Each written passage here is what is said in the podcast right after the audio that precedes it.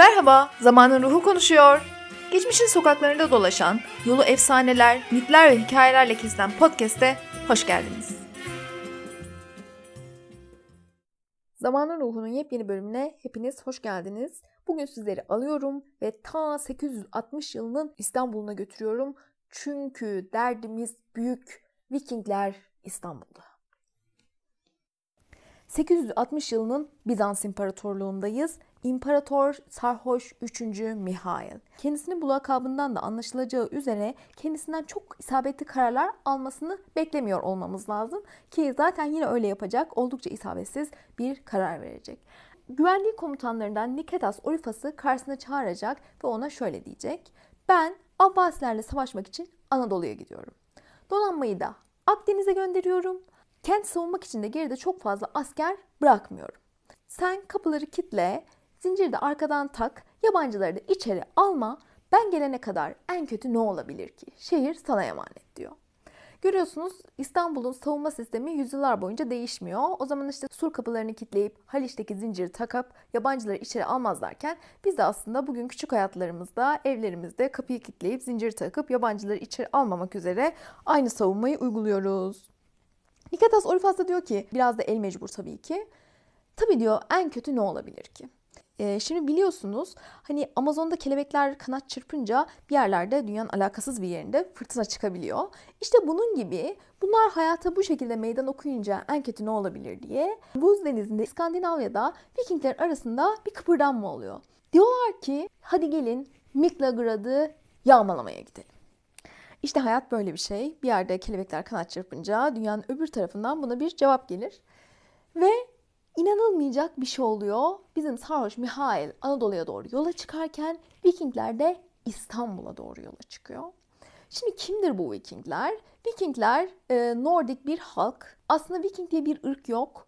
O halkların içinden yağmalamayı seçmiş, kariyer yolu olarak şehirlere saldırıp onların varsılıklarını çalmayı adet edinmiş kimselere Viking diyorlar. Hatta Viking'e gitmek yani yağmaya gitmek gibi bir de böyle deyimleri var kendi içinde. Bunlar bildiğiniz gibi dev gibi işte ellerinde balta taşıyan, bir tane kocaman kalkanları olan, savaşmayı çok iyi bilen, böyle uzun saçlı, uzun sakallı, onları ören, aslında biraz da metroseksüel sayılabilecek erkeklerden oluşan bir halk. Gemilerle yolculuk yapıyorlar. Bu gemilerin kameraları yok. Çok kıvrak ve hızlı giden gemiler kürek çekerek ilerliyorlar. Ve bu gemilerin başında aslında klanlarını temsil edilen hayvan figürleri bulunuyor. Genelde de ejderha figürü oluyor bunlar. Gittikleri yeri yağmalayıp aslında oradaki parayı ele geçirip geliyorlar. Yani işgal edelim, fethedelim, orayı biz yönetelim. Böyle incelikli işlerle kesinlikle alakaları yok. Varsa yoksa para kazansınlar, akşam gelsinler, şaraplarını içsinler ve uyusunlar. Minimalist hayat tercihleri olduğunu bu açıdan söyleyebiliriz.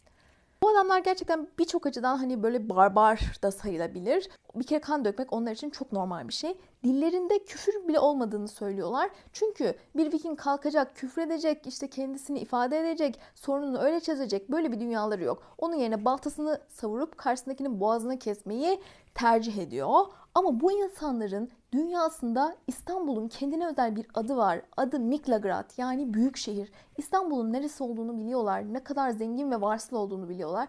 İstedikleri her şey de orada. Gidecekler, savaşacaklar, ganimetleri alıp para kazanacaklar ve diledikleri kadar şarap içecekler. O yüzden İstanbul'a doğru gemileriyle yola çıkıyorlar. Bizim zavallı Niketas Orifas güzel bir İstanbul sabahına uyanıp boğaza doğru baktığında hiç ummadığı bir şey görecek. 200 adet ejderha başlı Viking gemisi onu bekliyor olacak. Tabi gördüklerine inanamayacak. Elf gözlerim doğru mu görüyor Patrik Hazretleri diyerek Patri'ye hemen soracak. O da diyecek ki doğru görüyor. Çabuk surların kapısını kapa. Eğer zincir çekilmemişse Haliç'e zinciri çek ve Meryem'e bizi kurtarması için çabuk dua edelim. Şimdi burada bir farklı noktaya değinmek istiyorum. Normalde Hazreti Meryem biliyorsunuz böyle Batı Hristiyanlığında çok daha farklı düşünülürken Bizanslar tarafından bambaşka hayal edilir. Şimdi Batı Hristiyanlığında Hazreti Meryem böyle çok hüzünlü, evladını kaybetmiş, narin bir kadın olarak gösterilir. Ve görevleri bundan öteye gitmez.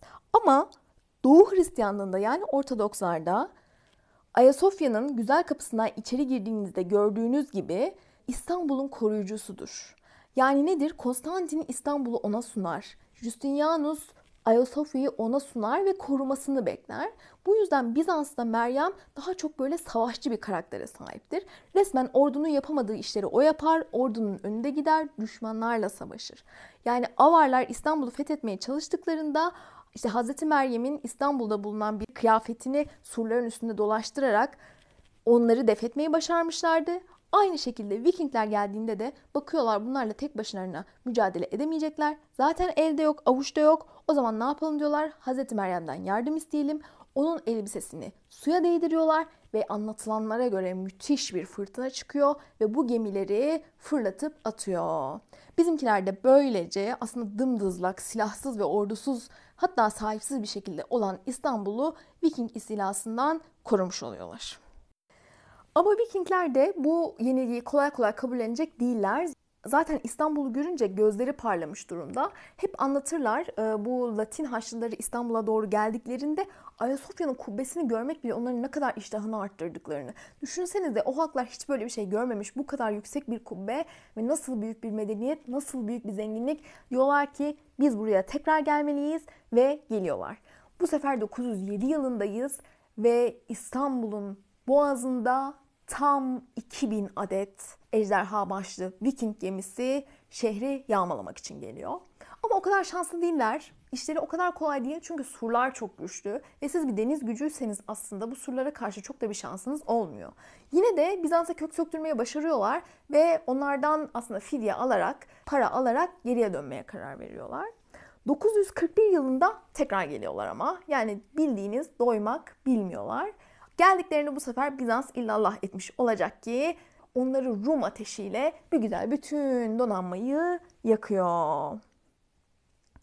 Ama sonra şöyle bir şey oluyor. Tabii gide gele halklar birbirini tanımaya başlıyor. Bir etkileşim oluyor. Bizans imparatoru bakıyor ki bu Vikinglerin derdi bunun tacıyla değil. İstanbul'u fethetmek istemiyorlar. Burayı yönetmek istemiyorlar. Ve bu Bizans imparatoruna çok şaşırtıcı geliyor. Çünkü hayatında hiç kendisiyle böyle bir hükümdarlık rekabetine girmeyen bir güç görmemiş. Şimdi Bizans'ta çok değişik bir durum var. Önce size bunu açıklayayım. Mesela Osmanlı'yı ele alalım. Osmanlı'da hiçbir devlet adamı, hiçbir vezir, hiçbir asker şöyle düşünmezdi. Osmanlılar bu ülkeyi yönetemiyor. Ben olsam daha iyi yönetirim. Ben padişah olayım. Böyle bir düşünce yoktu. Yani yönetme hakkının Osmanoğlu ailesinde olduğu ve bunun bir devlet kuşu olduğu, Tanrı tarafından verilmiş bir şey olduğunu düşünürlerdi ve o yüzden en kötü bir padişah beğenmiyorlarsa yine o aileden başka birini tahta geçirirlerdi. O yüzden Osmanoğulları ailesi aslında bu kadar uzun süre e, bu devleti yönetebildi. Ama Bizans'ta durum bundan çok farklıydı. Bizans'ta da bal tutan parmağını yalıyor. Yani siz eğer güçlüyseniz o aileden olmasanız bile tahta çıkışınızla alakalı hiçbir hakkınız olmasa bile darbe yapabiliyorsunuz. O hükümdarı indirip yerine kendiniz çıkabilirsiniz. Bu yüzden Bizans imparatorları için herkes potansiyel bir tehditti. Özellikle işte kuzenler, damatlar, komutanlar hatta atlarınıza bakan seyis bile gün gelip sizin yerinize geçebilirdi. Bizans imparatorları aslında güvenecek, sırtlarını yaslayabilecekleri kimseyi bulamıyordu. Şimdi Bizans imparatorları bakıyor. Bunlar gerçekten burayı yönetmek istemiyorlar. Böyle bir niyetleri yok. O zaman diyorlar acaba biz bunlarla bir anlaşma yapabilir miyiz? Anlaşmada şöyle. Bizans İmparatoru diyor ki sizlerle saldır, yağmala, devlet anlaşması yapacağız. Siz saldıracaksınız, yağmalayacaksınız. Size ganimetten büyük pay vereceğim ama sonra bana devredeceksiniz ve ben yöneteceğim. Vikingler de diyor ki zaten bizim diyorlar kariyer tercihlerimiz arasında yönetmek gibi bir seçenek yok. Yani bize Bizans'ın tacını verseniz biz onu gider sarrafta bozdurur paraya çeviririz. O yüzden bizim için gayet makul bir anlaşma. Siz de diyorlar paralı asker olarak çalışabiliriz. Böylece Vikinglerin ülkesinden Bizans'a Varanklar adı verilen paralı askerler geliyor. Artık Vikinglerin kralı ne kadar kötülerini seçtiyse şöyle bir mektup gönderiyor Bizans kralına askerlerle beraber. Bunları diyor asla bir arada tutma. Şehre aynı anda sokma ve en önemli kural satılan mal geri alınmaz. Bir daha da bunları bana geri gönderme. Tabi bu şekilde hiç de iç açıcı olmayan ve geleceğe dair olumlu işaretler içermeyen mektuptan sonra Vikingler Varang muhafızları olarak İstanbul'da göreve başlıyorlar. Ve bizzat hükümdarın korunmasında görev alıyorlar. Dedim ya aslında hükümdarın etrafı tamamen işte bu entrikalar çevirecek ve onun tahtını almak isteyecek kişilerle dolu. O yüzden imparator sadece Vikinglere güvenebiliyor. Şehrin anahtarını savaşa gittiği zaman onlara teslim ediyor. Tahta çıkış töreninde Ayasofya'da Vikingler onu koruyorlar. Ve bunun gibi birçok görevi aslında üstleniyorlar. Hani mesela Ayasofya'nın ikinci katında bir Viking imzası var. Hatta bazı böyle Viking gemilerinin grafitileri var. Havdan buradaydı yazıyor. Bence o yazının orada olmasının sebebi şu. Ayinler sırasında kraliçeyi korumak amacıyla orada duran Viking askerleri var. Büyük ihtimalle orası tam kraliçenin karşısına denk geliyor. Onu gözetliyorlar bir şey olmasın diye. Yani bu benim şahsi yorumum tabii ki. O yüzden orada da onların artık karaladıkları diyelim yazılar var. Şimdi bu şekilde hayat devam ederken tabi eşsiz de bir uyum yakalıyorlar vahşilik noktasında. Bu konuda Bulgarlarla yapılan savaşı örnek vermek lazım. Bulgarlarla yapılan savaşta Varank muhafızları da savaşa katılıyor. İmparatorun birliğinde Bulgarlarla savaşıyorlar ve 15 bin askeri esir alıyorlar. Bizim Bulgar Kran İmparatorumuz Basileus'un da aklına müthiş bir e, vahşilik geliyor. Esir aldıkları askerleri yüzerli gruplara ayırıyor.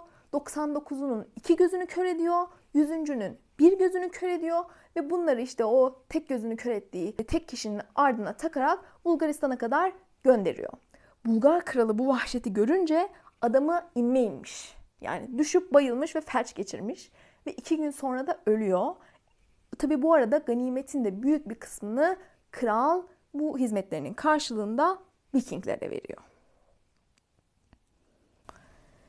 Tabi Vikingler Bizans'ın ordusunda savaşırken Türklerle hiç karşılaşmıyorlar mı? Evet karşılaşıyorlar. Hem de çok ilginç bir yerde Bayburt Kalesi'nde ilk defa karşılaşıyorlar. Arkadaşlar siz bugün bile Bayburt'a giden bir Norveçli, bir Danimarkalı bulamazsınız. Ama o dönemde yani ki böyle seyahat etmenin çok zor olduğu dönemlerde ta nerelerden gelmişler ve Bayburt Kalesi'nin önüne gitmişler. Bir de orada Türklerle savaşmışlar. Az daha oradaki Türk kumandanı rehin alıyorlarmış. Neyse bizimkiler son anda kurtulmuş. Sonra Malazgirt'te yine Türklere karşı savaşıyorlar. Düşün Alparslan'ın karşısında Vikingler var. Bugün bile hani İskandinav insanlarıyla karşılaşmayan bir sürü Türk vardır. Ama o gün Alparslan'ın karşısına çıkmışlar. Bizimkilerden de öğrene öğrene ne öğrenmişler? Hadi tahmin edin bakalım. Dövme yapmayı öğrenmişler. Böyle müthiş el sanatlarımızdan onlara da dövme yapmayı öğretmişiz bir şekilde. Tabii Vikinglerin hikayesi burada bitmiyor. Gerçekten İstanbul'da çok uzun zaman kalıyorlar. Ve hatta içlerinden bir tanesi daha sonra Norveç'e döndüğünde kral oluyor. Yani İstanbul'daki paralı askerlerin arasından bir adet kral çıkıyor. Yani bu da gerçekten şanınıza yakışır bir son oluyor.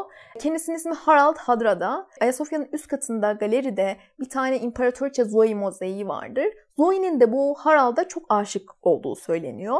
Ama sonra böyle Harald'la araları bozuluyor. Zaten Harald böyle çok uçuk bir tip. Böyle lağım kazarak surların altından girmeler mi ararsınız? Tabuta girip düşman tarafına geçmeler mi ararsınız? E böyle her türlü hile onda yani. Kendisinin Zoe ile arası bozulunca bu sefer İstanbul'dan çıkmak istiyor. Ama şimdi şöyle gemisiyle kaçması lazım. Bu sefer de aksilik ya. Hep böyle gemiler zincirin öbür tarafında kalır. Haliç'e giremez. Bunun da gemisi Haliç'in iç tarafında kalmış dışarı çıkamıyor. Ama Harald onun da yolunu buluyor. Zincire kadar gemiyle son sürat gidiyorlar. Zincire yaklaşınca bütün askerler geminin kıç tarafına toplanıyor ve geminin önü yukarı kalkıyor. Geminin önü zincirin üstünden geçince de bu sefer hepsi öne toplanıyor. Kıç tarafı yukarı kalkıyor ve gemiyi zincirin üstünden atlatabiliyorlar. Yani Fatih Sultan Mehmet'ten önce şu zinciri geçebilen tek kişi kendisidir. Vikinglerin gerçekten İstanbul'da çok büyük maceraları var ve çok uzun yıllar da burada kalmışlar. Çok önemli görevler yerine getirmişler. İmparatorun sırtını dayayacağı tek dayanak olmuşlar uzun zaman boyunca. Zaten onların tek istediği de para kazanmak ve şarap içmekmiş. Bunu da İstanbul'da fazlasıyla yerine getirmişler. Hatta biz bunu nereden biliyoruz? Buraya gelip gelmedikleri hala insanların kafasını çok karıştırıyor. Çünkü coğrafyalar birbirine çok uzak aslında. Ama onlar burada kazandıkları parayı ülkelerine götürmüşler ve gömülürken de hazineleriyle gömüldüğü için onlarla beraber gömülmüşler. Bugün hala Viking mezarı bulduklarında içinden Bizans sikkesi çıkabiliyor. Bu da aslında burada çalıştıklarının en büyük kanıtlarından bir tanesi. Böyle diyorum ve sizi bugünkü zaman yolculuğundan da günümüze getiriyorum. Yepyeni bir zaman yolculuğuna kadar kendinize çok çok iyi bakın. Görüşmek üzere.